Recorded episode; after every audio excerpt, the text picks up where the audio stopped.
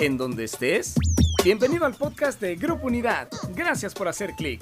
Quédate hasta el final y así estudiar juntos la palabra de Dios.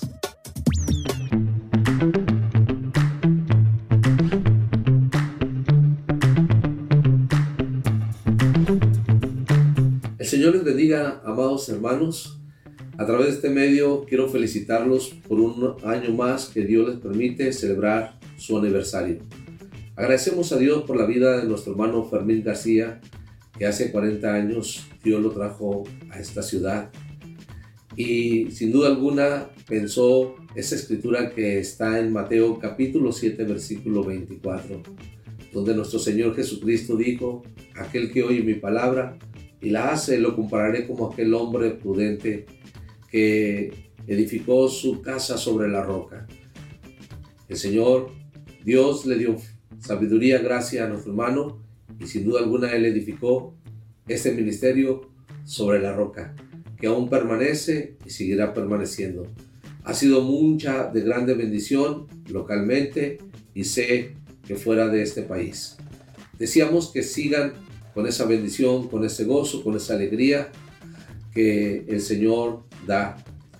Se despide de ustedes el pastor Guillermo Favela, presidente de las Alianzas del Estado. Muchas bendiciones y mucho éxito. Dios les bendiga.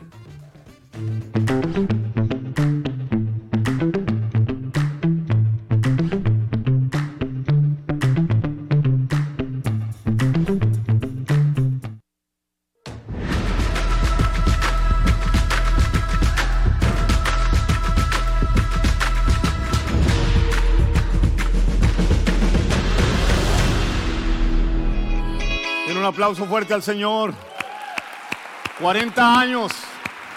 Hemos visto prodigios, milagros suceder en este lugar, en esta congregación, en nuestra congre. Qué impresionante todo lo que Dios ha hecho y, seguirá haciendo. Muchas familias restauradas, sanidades, prodigios, maravillas, las señales siguiendo a los que le hemos creído a Él. Y desde hace mucho tiempo empezó todo este mover aquí, pero Hemos insistido que toda nuestra República Mexicana pueda conocer el amor, la gracia de Dios, conozcan la obra en la cruz del Calvario. Levante sus manos ahí un poquito. Señor, te damos muchas gracias porque en esta congregación, Señor, hemos aprendido tu palabra. El poder de tu palabra ha sido vigente, se ha manifestado de una manera tan poderosa, Señor, en nuestra vida, transformando corazones, Señor, en aquellos que en aquellos corazones que tu palabra ha encontrado cabida.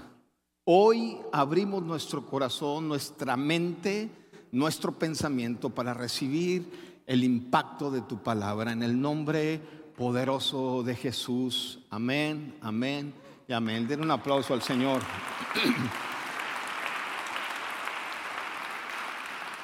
Familia, antes de empezar, le, titulamos a esta plática El poder de la palabra. A ver, diga el poder de la palabra.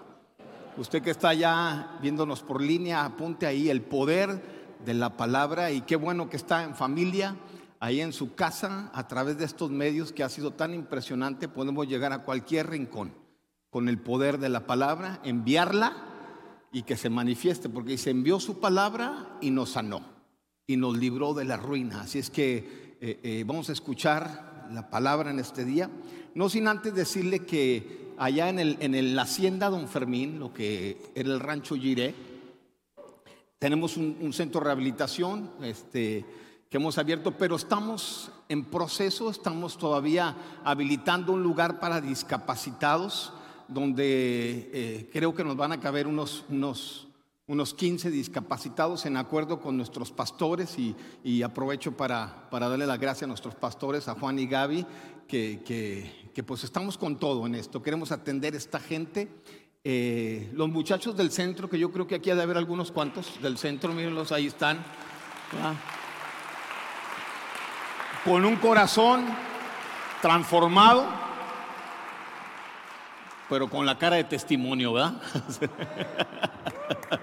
y ellos este, son los que nos están ayudando también ahí, al mismo tiempo que están rehabilitándose este, nos están ayudando a atender a la gente discapacitada. Y hemos vivido momentos muy impresionantes. Cada uno de ellos ha sembrado su tiempo para pintar, resanar y, poder habilitar este lugar. Le pido que ore, que esté orando allá en su casa para que esta labor que, nuestros pastores nos han encomendado también pueda, eh, eh, podamos mirar milagros ahí. Milagros. Eh, hace dos semanas o tres semanas partió Carlitos, que lo tuvimos ahí por meses. Alicia estaba aquí, su esposa, en el servicio pasado y, y fue muy impresionante lo que su familia de Carlos nos dijo cuando ya partió Carlitos. ellos nos dijeron que, que ese hombre había vivido un amor muy especial que a la hora de llegar ahí fue atendido, eh, fue amado. Y Carlitos partió de este lugar, se fue a su verdadero hogar, siendo amado, después de haber servido aquí por muchos años. Y yo pensaba a la hora de escuchar a su familia de Carlos diciendo, aquí este, mi, mi papá, mi esposo fue amado. Pensaba en lo que don Fermín eh, nos decía cuando compramos ahí, cuando se compró allá aquella tierra, él decía, aquí vamos a mirar gente que viene y, gente que va a ser amada. Este lugar va a ser un lugar donde la presencia de Dios se va a mover de una manera tan impresionante y aquellos que sirvieron en algún momento en el reino, aquí van a venir y van a conocer que sus últimos días de todos modos, el brazo del Señor sigue extendido sobre ellos. Así es que, eh, y agradecimos, el hijo de Carlitos llegó cuando enterraron a su papá y nomás llegó al lugar después del panteón para darnos las gracias y orar por nosotros, que Dios siguiera haciendo milagros. La pregunta de los muchachos en el centro es, ¿y cómo te ayudamos? ¿Cómo les ayudamos? ¿Qué hacemos? ¿Qué nos toca hacer? Porque pues, pues nunca hemos cambiado pañales a un adulto, nunca hemos bañado a un adulto, ¿qué hacemos? Y la única respuesta que ha habido es, ¿sabes qué? Solamente ayúdennos a amarlos, ayúdenos a amar a quien viene. Y es todo, es suficiente. El amor de Dios va a ser suficiente para cambiar el corazón de muchos. Así es que denle un aplauso al Señor por eso y no se olvide de orar.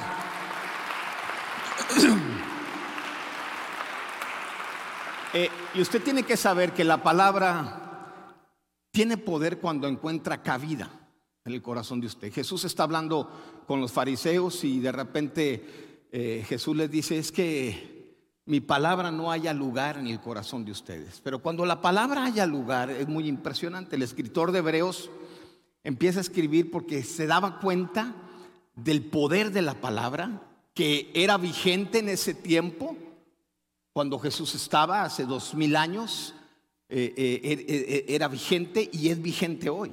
Y es vigente desde el Antiguo Testamento, lo que sucedió con la gente fue vigente, el, poder se manifestaba en la palabra y, ahora también con nosotros. A ver, diga, la palabra es vigente, dígalo así. Y le leo Hebreos 4, versículo 11 y 12. Procuremos pues entrar en aquel reposo para que ninguno caiga en semejante ejemplo de desobediencia. El escritor de Hebreos está diciendo, si tú tienes falta de paz, si tú no tienes reposo en tu corazón, si tú no estás durmiendo bien, está diciendo, es por falta, la falta de paz, de reposo en nosotros, es por la ausencia de la obediencia a la palabra. Y dice, porque la palabra de Dios, a ver, diga la palabra de Dios, es viva y eficaz y más cortante que toda espada de dos filos y penetra hasta partir el alma y el espíritu, las coyunturas, los tuétanos, discierne los pensamientos y las intenciones del corazón. Qué, qué, impresionante lo que el escritor de Hebreos está queriendo que la gente creyente sepamos, porque déjeme decirle algo, la fe, la fe no va a poder imitarla a usted, porque la fe no es una imitación. La verdadera fe va a provenir siempre de la palabra de Dios, de que la palabra de Dios domine tu vida. Por eso cuando Pablo le escribe a Timoteo, le dice, la fe no fingida y distingue qué tipo de fe tenía, Timoteo y qué tipo de fe había en la casa de Timoteo. Dice, la cual habitó en tu abuela y en tu mamá también. Pero luego Pablo dice por qué. No es porque no es porque la abuela y la mamá no faltaban a la sinagoga o a la congre que ellas tenían, no era porque servían en la congre. Pablo explica por qué Timoteo tenía una fe no fingida, una fe que no se imitaba, una fe que no era una copia de alguien más. Era porque Pablo le dice a Timoteo, porque desde chico, desde niño, ha sabido las sagradas escrituras. O sea, el poder de la palabra ha actuado en ti.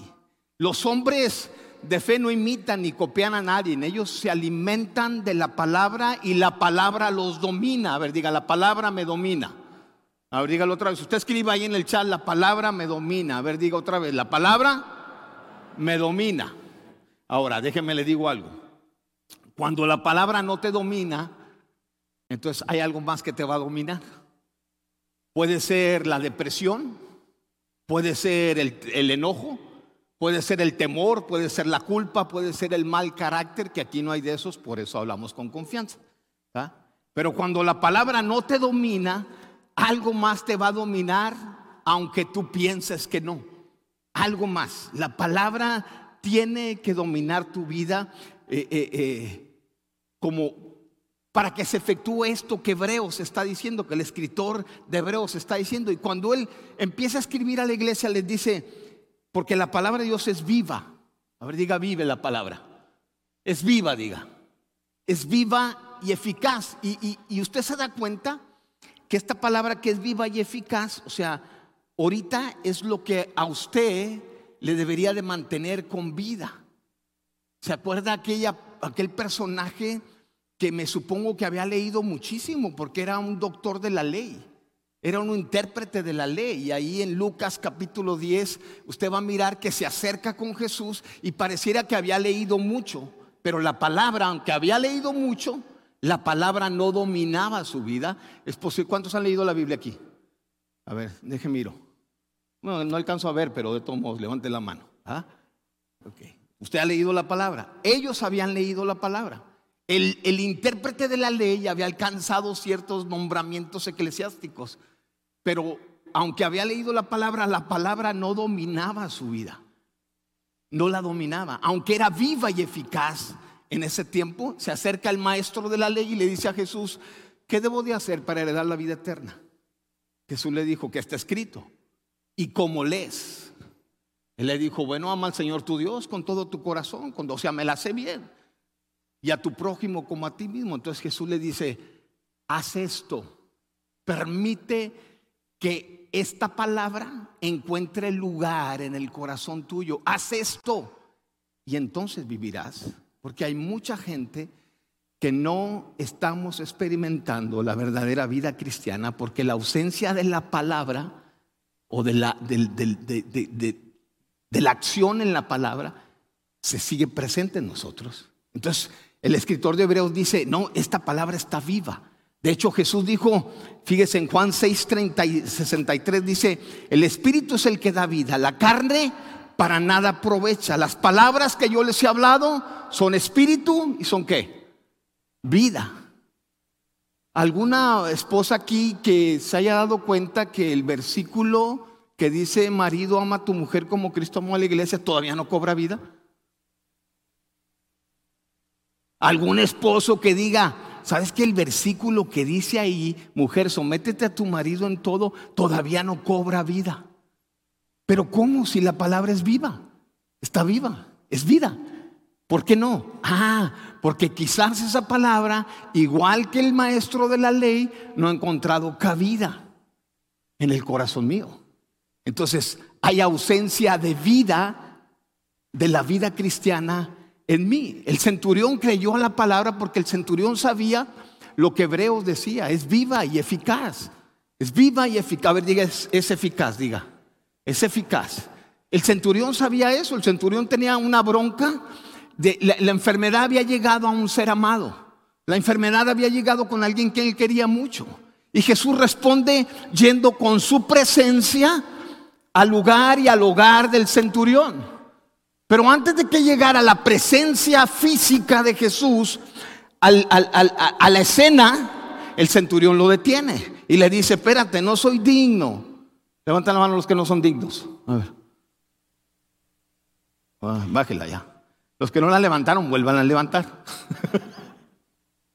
Dice, no soy digno de que entres bajo mi techo, pero sé que la palabra está viva y es eficaz. Solamente di tu palabra, porque tu palabra es igual a tu presencia. Es igual a que si estuvieras ahí. Solamente di tu palabra y mi siervo sanará. Entonces tú dices, qué increíble cuando alguien sabe y entiende lo que el escritor de Hebreos quiso decirnos cuando dijo, es viva, está viva, es eficaz. Qué increíble porque la gente que no entiende que está viva y es eficaz, la va a leer muy poco. Se va a alimentar muy poco de la palabra. Cuando entiendes esto, tu recurso inmediato y, tu pasión se despierta como, el salmista decía. Bienaventurado el hombre, dice, que anda en tus caminos cuando comiera el fruto de tu trabajo, bienaventurado el hombre que entiende lo que tú dices. Cuando comiera el fruto de su trabajo, bienaventurado será, le irá bien.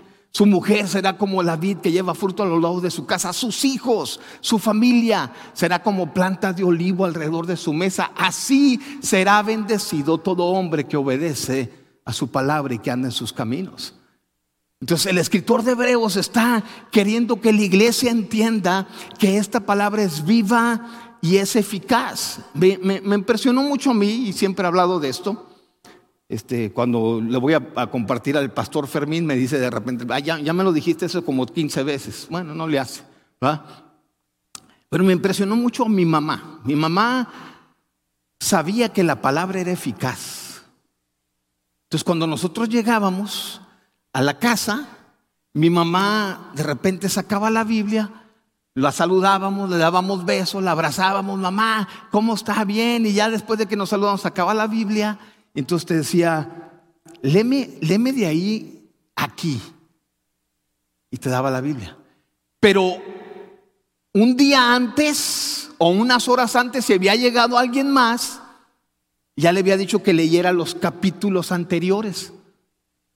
Entonces nos hacía leer la palabra y llegamos y yo empezaba a leer, ah, pues el Señor es mi pastor y nada me faltará. En lugares de delicados pastos me hará descansar, junto a aguas de reposo me pastoreará, confortará mi alma, me guiará por sendas de justicia, por amor de su nombre. Y ya mi mamá decía, ay, mi hijo, qué padre la palabra, mira la palabra tiene un poder impresionante. Entonces ella sabía que iba a ser un efecto en el que la estaba leyendo, iba a ser un efecto en ella.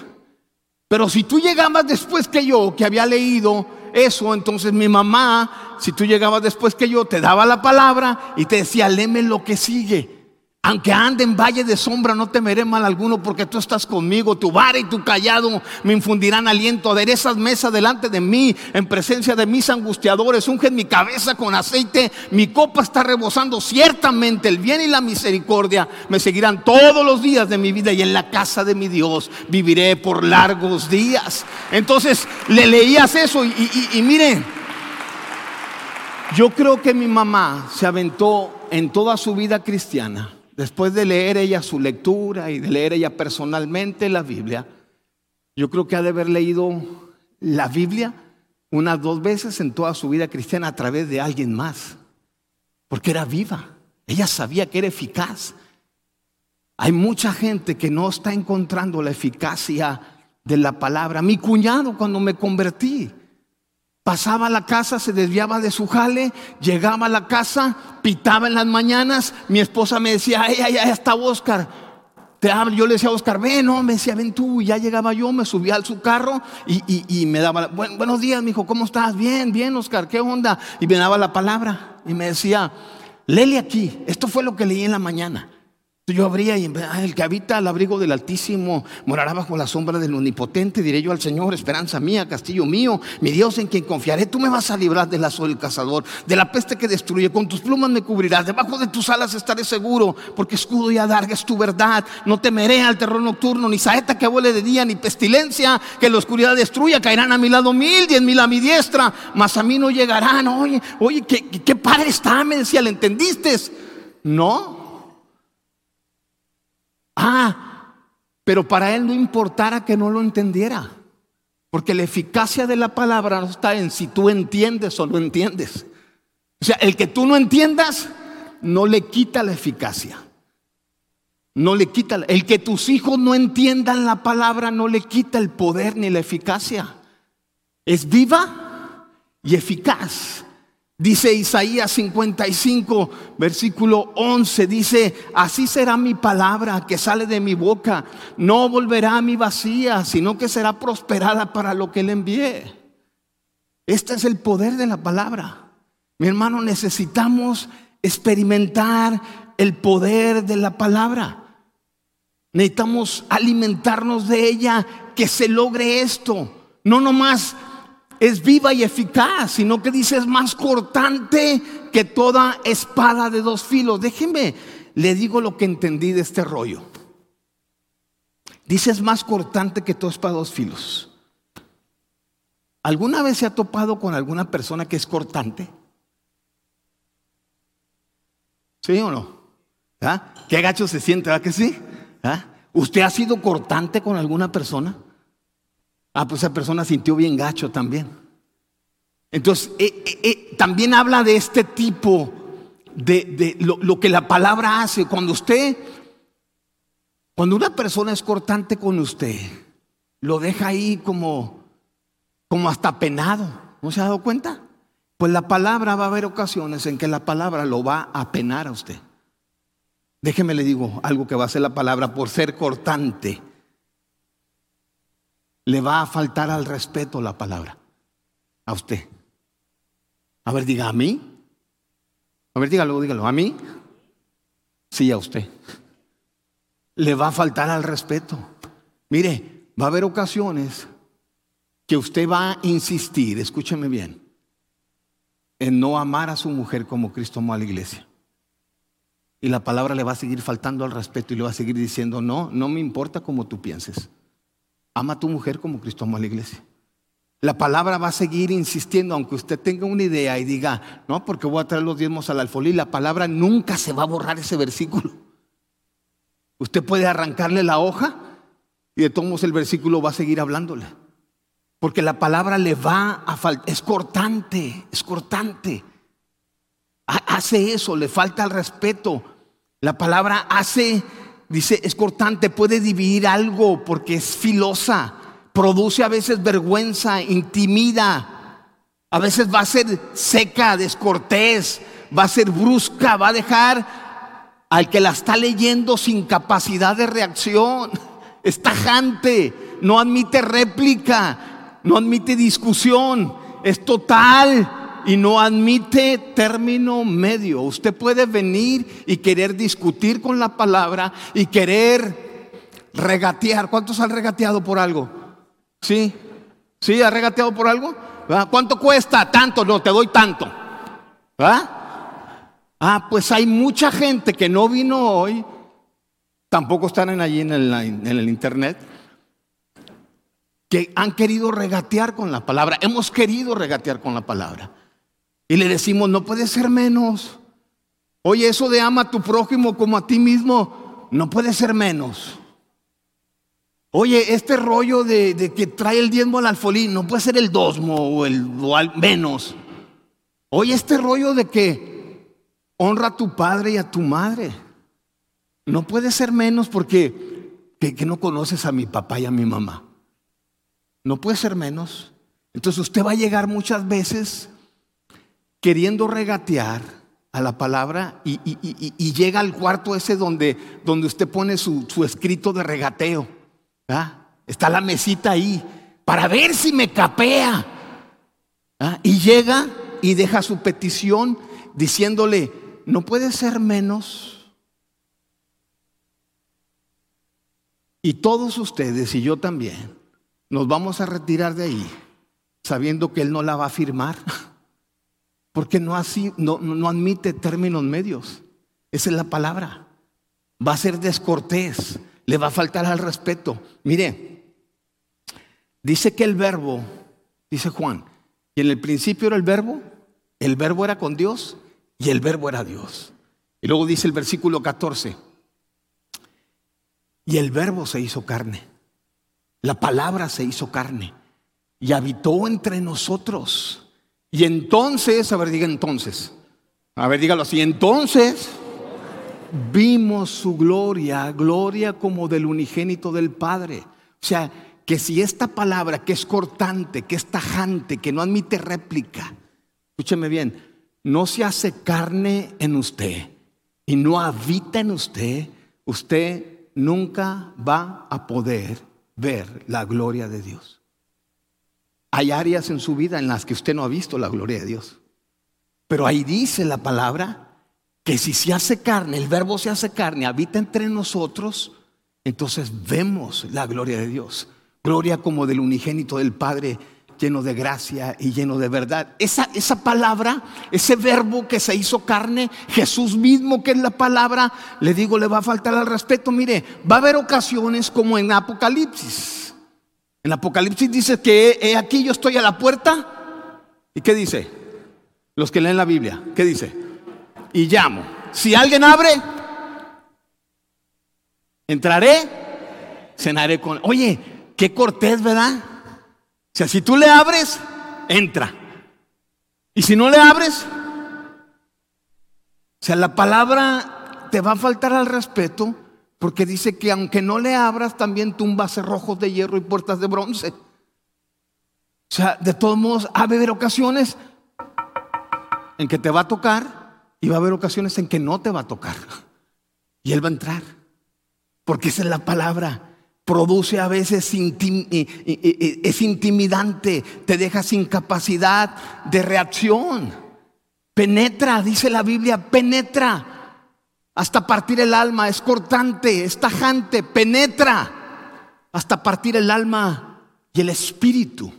Separa, hace una división entre lo que es emocional y lo que es espiritual. Cuando habla de que penetra, está hablando de que introduce un cuerpo en otro.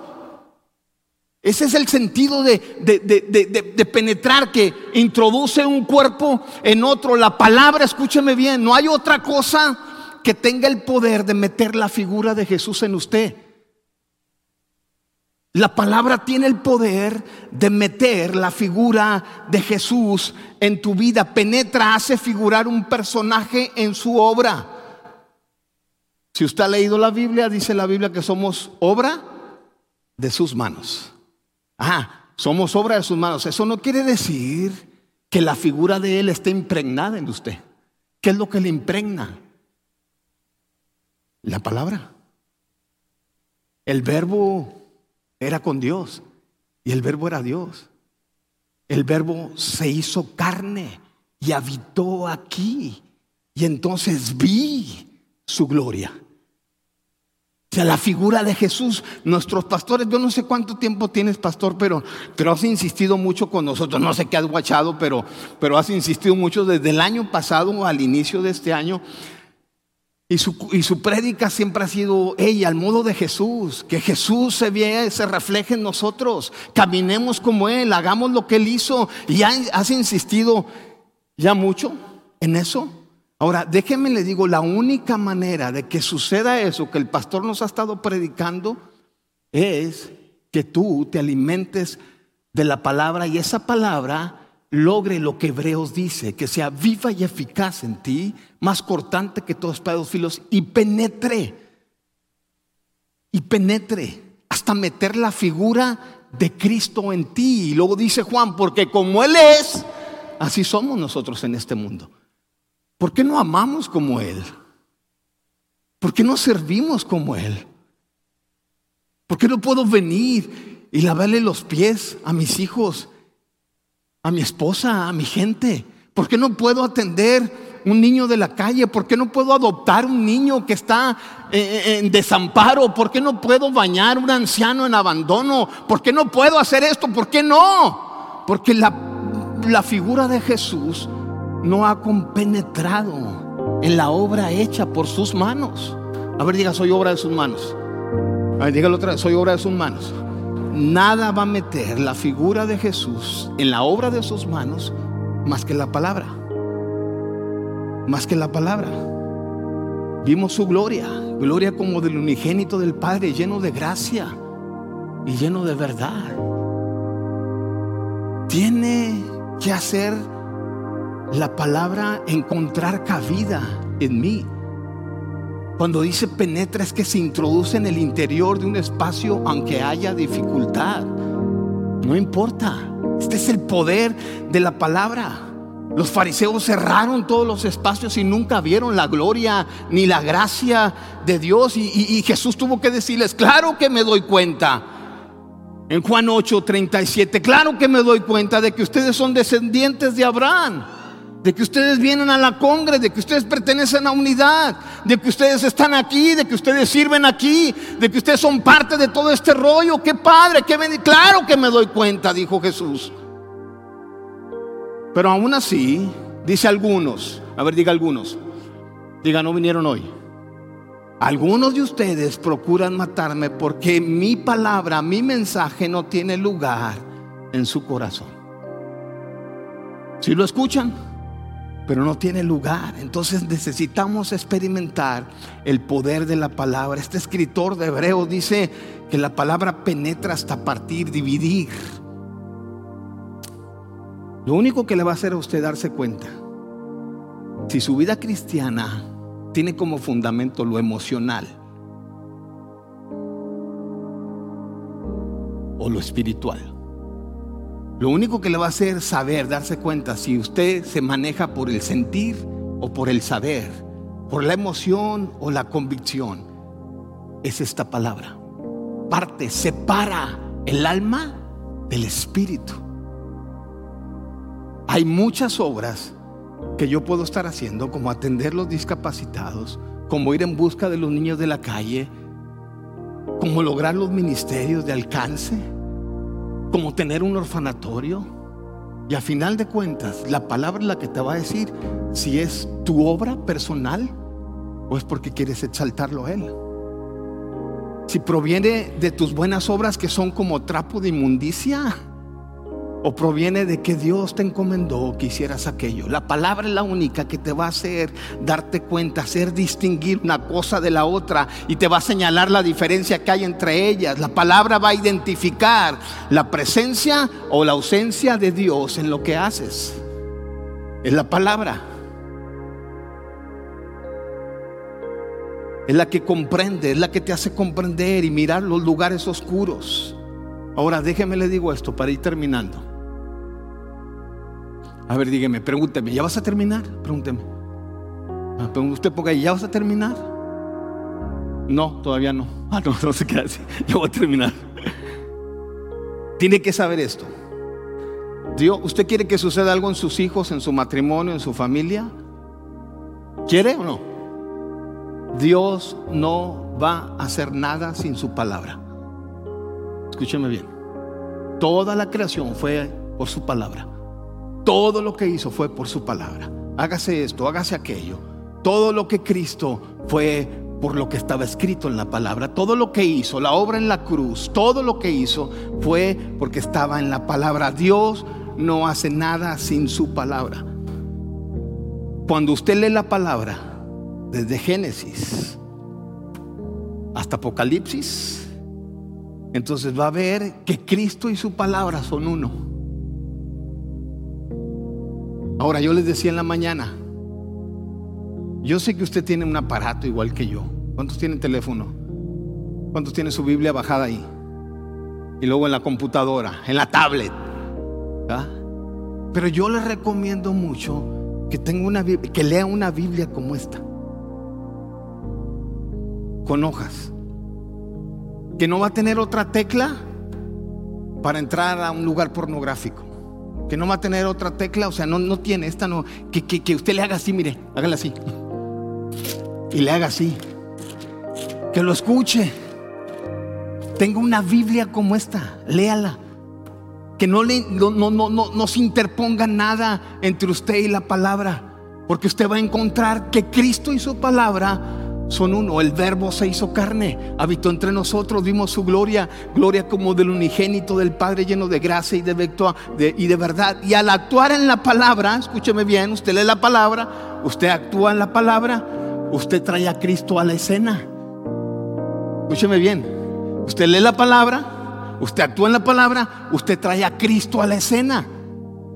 Hay muchas escenas en su vida donde Cristo está ausente. Pero cuando usted se basa en la palabra, usted trae a la escena a Cristo. Y al actuar en la palabra y traer a Jesucristo a la escena, entonces su límite, hermano, su límite, amigo, es el cielo. No hay límites. No hay límites. Ya me imagino a Jairo y su esposa rogando que su niña se levantara. Se estaba muriendo. No sé si es su matrimonio, no sé si es su familia, no sé si es su vida, no sé si es su alegría, no sé si es su gozo, pero a Jairo se le estaba muriendo algo importante en su vida. Ya me imagino todo lo que eran de haber rogado y hablado a la niña, levántate hija, levántate, ya no hagas eso, ya no hagas drogas, ya no tomes, ya no digas eso, ya no te trasnoche, ya no lo hagas así. Ya me imagino a Jairo y a su esposa hablándole a su hija y no fue suficiente. Hasta que Cristo vino y habló. Y el poder de la palabra de él, porque son uno, dijo, niña, a ti te digo, levántate. Y dice la misma Biblia, inmediatamente la niña se levantó. Entonces es muy diferente. Cuando usted sabe que Cristo y su palabra son uno y lo trae a la escena, ya no hay límites, hermano. Su límite es el cielo. Ya usted no va a orar tanto con oraciones emocionales. Usted va a orar sabiendo lo que en el cielo sucede. Su límite es el cielo. Padre nuestro que estás en el cielo, santificado sea tu nombre, hágase tu voluntad como en la tierra, en el cielo. ¿Sí? No. Como en el cielo, en la tierra como en el cielo, porque su límite es el cielo. Lo que suceda en el cielo, usted quiere que suceda aquí. Usted ya no va a orar porque sus hijos dejen de drogarse o porque, porque alguien deje. No, usted va a orar para que cumplan el propósito de Dios y se va a dar cuenta que si cumplen el propósito de Dios, dejan de drogarse. Pero si dejan de drogarse, no garantiza que cumplan el propósito de Dios. Si su esposo, si usted ora para que su esposo se le quite el mal carácter, pues está bien, llegue hasta ahí si quiere, pero es mejor que ore para que cumpla el propósito de Dios. Si se le quita el mal carácter, no garantiza que cumple el propósito de Dios. Si cumple el propósito de Dios, le aseguro que va a ser buena onda a su esposo. Te lo aseguro. Cierra sus ojos ahí donde está. Y es posible que haya aquí alguna persona que viene por primera vez y jamás haya recibido a Cristo. Hoy usted tiene que darse cuenta que su mayor necesidad es que el verbo se haga carne y habite entre usted y entonces va a ver su gloria. Si usted nunca ha hecho esta oración y allá en casa, usted que nos está viendo por línea, es posible que usted no haya hecho esta oración. Repítala conmigo ahorita. Así con sus ojos cerrados, dígale, Señor Jesús, Dígale en voz alta y usted también allá en casa, Señor Jesús, te doy muchas gracias por darme cada oportunidad que tú me has dado. Te pido perdón por todos mis pecados. Te recibo en mi corazón como mi Señor y mi Salvador. Que tu palabra se encarne en mí. En el nombre de Jesús. Si usted hizo esta oración por primera vez o viene a este lugar por primera vez, nosotros tenemos un, lugar aquí saliendo, enfrente de la cafetería. Queremos atenderle, queremos darle la bienvenida. Y si usted recibió a Cristo en este día, no deje de ir a ese lugar. Y aquí Grupo Unidad le da la bienvenida a la familia de Dios. Denle un aplauso fuerte al Rey de Reyes y Señor de todos los señores. Y si usted hizo esta oración y está en línea con nosotros, usted ponga ahí acepto y, queremos tener comunicación con usted, queremos contactarlo y que usted sepa que aquí en Grupo Unidad usted tiene una familia. ¿Cuántos dicen que Dios es bueno? Denle un aplauso fuerte al Señor.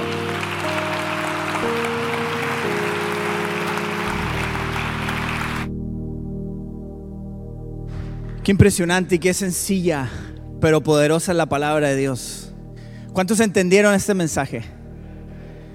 Y los que no entendieron, está muy claro en la palabra. Busca la palabra de Dios. Algo muy importante, impresionante que dijo Tony ahorita. Si la palabra de Dios no te domina, algo más lo va a hacer.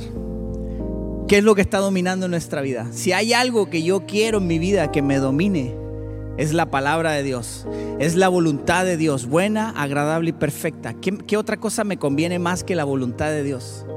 Busquemos escuchar, busquemos, eh, vamos a, ejercitar más los dedos, ¿no? También con la, con la otra Biblia, con la Biblia de, papel. Yo sé que ahí tienen a veces colección en la casa, ¿no? Y a veces la abren nada más en el Salmo 91, ¿no? Ahí la dejan bien abierta, llena de polvo. No, no, no, vamos a buscar y vamos a escuchar la voz de Dios ahí. Así que, familia, Ah, si tú hiciste esta oración, como dijo Pastor Tony, por favor, si estás aquí en este lugar, no te vayas sin una oración.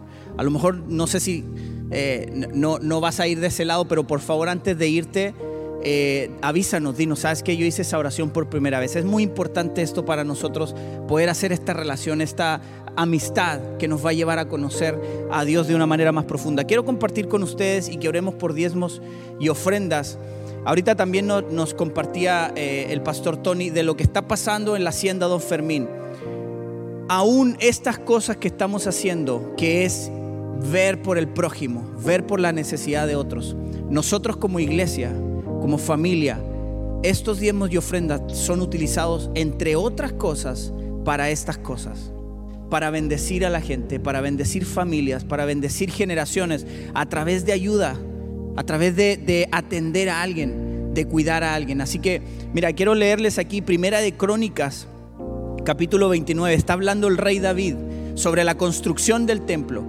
Él sobre todo se pone como ejemplo, dice, mira, yo estoy dando esto, mi hijo va a construir, Salomón va a construir el templo, pero la reflexión que hace aquí es impresionante. Quiero leerlo. Dice, oh Dios nuestro, te damos gracias y alabamos tu glorioso nombre pero ¿quién soy yo y quién es mi pueblo para que podamos darte algo a ti?